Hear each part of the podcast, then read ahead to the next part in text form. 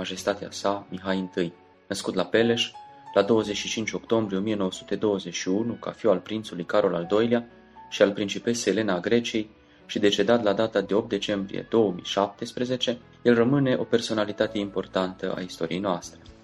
De numele lui se leagă două domnii, ambele zbuciumate.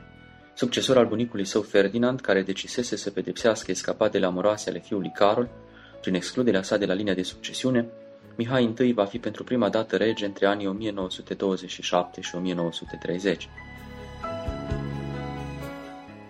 Dat fiind faptul că avea doar șase ani, se va întruni atunci o regență formată din principele Nicolae, unchiul și fratele tatălui, patriarhul Miron Cristea și Gheorghe Pustugan, președintele Curții de Casație și Justiție.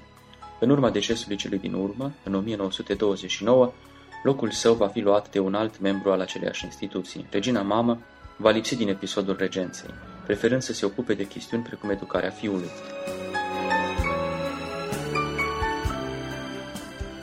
În 1930, întoarcerea inopinată în țara regelui Carol va duce la detronarea lui. Mihai primind titlul creat ad hoc pentru el de mare voievod de Alba Iulia. Deceniul în care tatăl său va conduce va fi marcat de asemenea și de exilul mamei, pe care tânărul suveran va avea dreptul să o viziteze la Florența doar timp de câteva săptămâni pe an. În tot acest timp, tânărul principe va primi o educație aleasă ce nu-l va pregăti însă pentru domnie.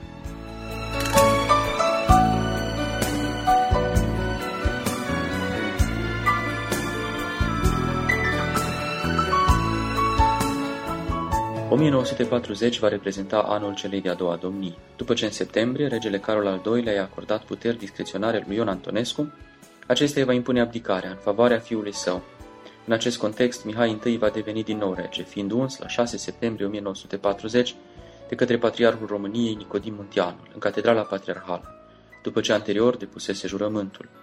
Deși era oficial rege, prerogativele sale erau foarte limitate, din pricina faptului că țara se găsea la acel moment sub conducerea generalului.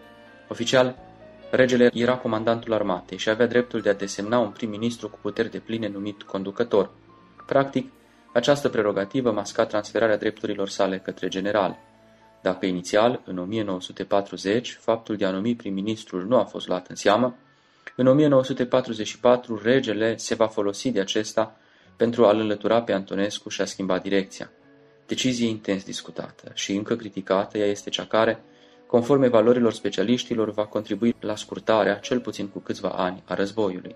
După 1944, Regele va încerca o vreme, fără succes, să combată înstăpânirea comunismului pe meleaguri românești.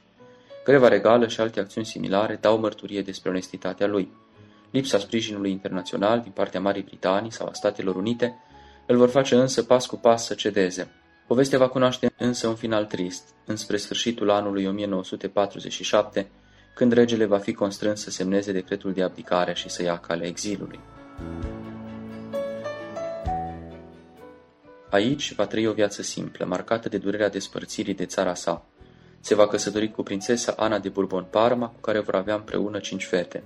După mai multe peregrinări, în cadrul cărora a încercat să pledeze pentru cauza țării sale, izbindu-se mereu de ziduri, s-a stabilit în Elveția, inițial la Versoa, iar apoi la Lausanne.